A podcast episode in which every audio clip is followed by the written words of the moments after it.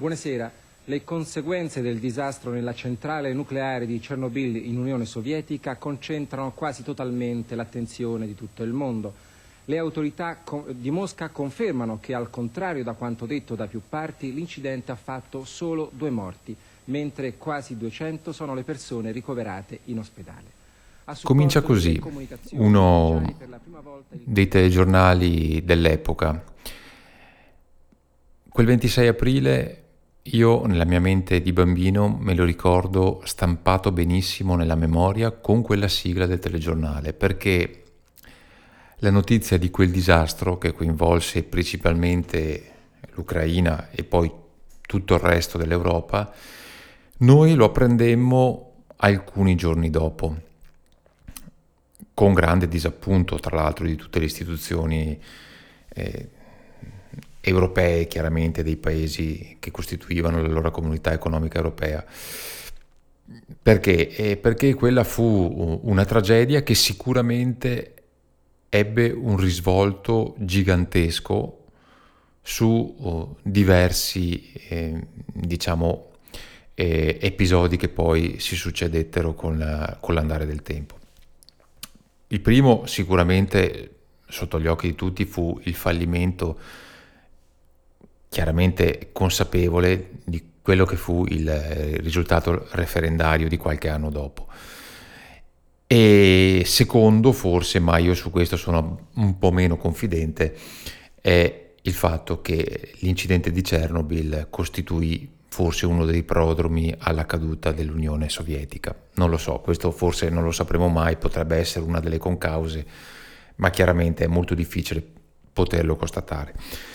Ma quello di cui voglio parlarvi oggi non è sicuramente l'incidente di Chernobyl. Quel 26 aprile, quella notte a cavallo tra il 25 e il 26 aprile, eh, cambiò il mondo per ogni, noi che all'epoca eravamo dei bambini, bambini quasi dei ragazzini. Io all'epoca nell'86 avevo 12 anni, ma mi ricordo benissimo uh, quel, quel telegiornale, mi ricordo benissimo la paura che veniva era palpabile, era concreta, un ricordo vivido di quello che poteva essere il mostro atomico. Ricordiamoci che vivevamo in un'epoca, eravamo in piena guerra fredda allora, quindi era sotto gli occhi di, mina- di tutti la minaccia nucleare e avere a che fare con l'esplosione di una centrale atomica mm, sicuramente era diciamo, una, una delle eventualità più brutte da, poter, da dover affrontare in quei, in quei giorni. Ma quello che ricordo benissimo e che ho chiarissimo in mente è il fatto che noi bambini eravamo, tra virgolette, forse le persone più colpite da quel punto di vista, ma da un punto di vista mediatico, perché chiaramente poi dal punto di vista così, diciamo, ehm, passatemi il termine, di, di impatto e delle radiazioni eravamo tutti coinvolti, chiaramente i bambini lo erano di più, ma mm, quello che era palpabile, era evidente, era la paura che comunque veniva, eh, diciamo così, trasmessa dai nostri genitori nei confronti di un evento che era fondamentalmente incontrollabile, perché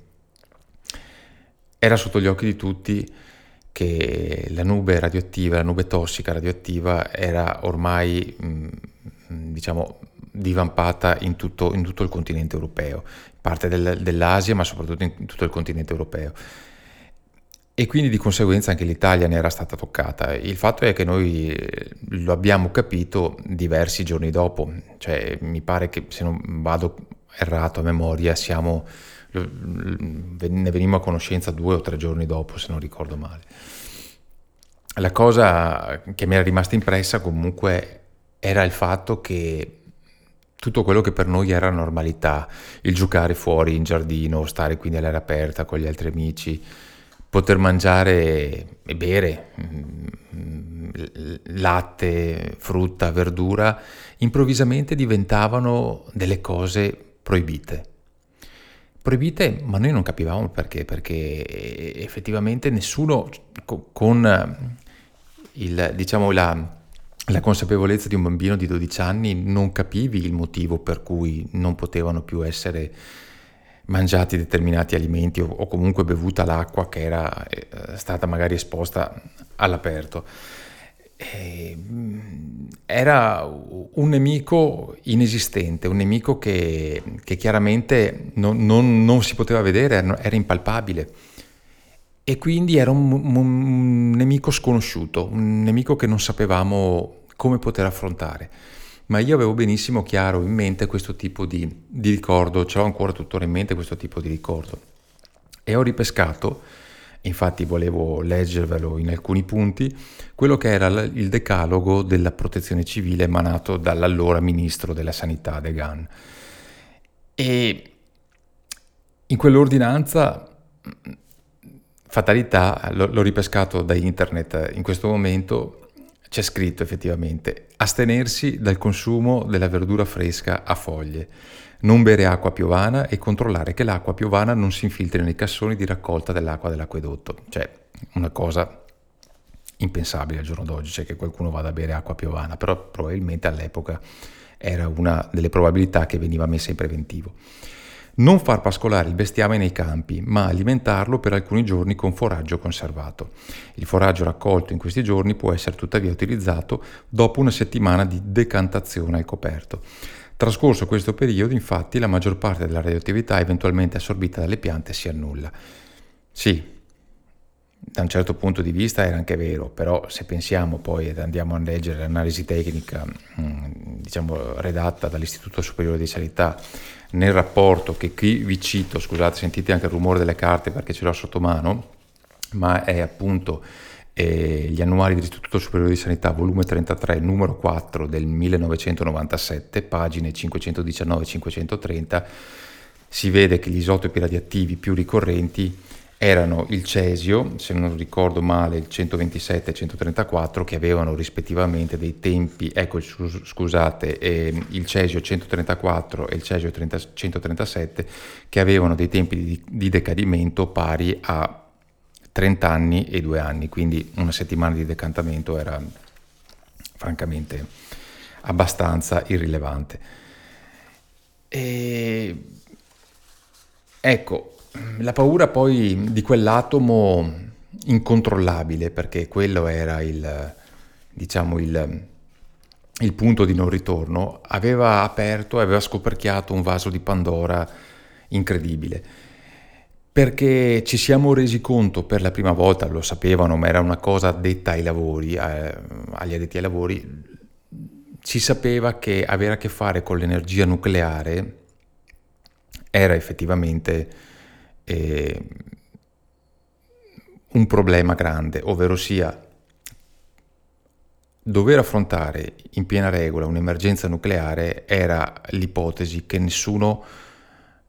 dei paesi al mondo avrebbe mai voluto affrontare. Non voglio entrare nei tecnicismi anche perché c'è una serie stupenda del 2019 di HBO che è appunto Chernobyl che tra l'altro è stata riproposta anche sulla 7 mi pare la settimana scorsa e che ho rivisto molto molto volentieri ha fatto una disamina perfetta su tutti quelli che, sono, che è stata la cronistoria, gli incidenti e tutte le cause che hanno portato alla, all'evoluzione di questo, di questo incidente macroscopico. Ma quello che appunto volevo dirvi era ripercorrere insieme a voi quei ricordi di bambino che io tuttora vividi nella memoria e che chiaramente non scompariranno mai perché fanno parte del nostro vissuto. Così come faccio un parallelismo al giorno d'oggi, con la pandemia che stiamo vivendo tuttora. Cosa rimarrà ai ragazzi, ai ragazzini, ai bambini che oggi stanno vivendo da più di un anno questo tipo di, diciamo, di, di, di situazione difficile, difficilissima? Cosa rimarrà nella loro testa dopo 35 anni? È una domanda che lancio a voi, è una domanda che chi è più giovane di me, io nell'86 avevo 12 anni, ma chi ha 8, 10, 12 anni oggi cosa ricorderà tra 35 anni di quello che è stato oggi il Covid? Con questa domanda io vi saluto, vi ricordo sempre di eh,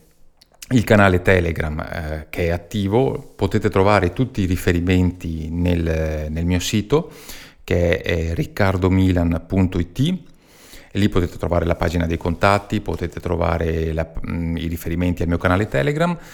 e ve lo ricordo comunque, il canale Telegram è il piano sottile, proprio scritto come il nome del mio podcast, per cui chi volesse iscriversi per avere informazioni sugli episodi rilasciati o comunque sia anche per avere diciamo così un riscontro con uh, magari articoli di dettaglio tecnico sul podcasting, mi farebbe piacere che si iscrivesse, per cui vi aspetto per chi volesse seguirmi. Vi auguro una buona giornata e alla prossima. Ciao!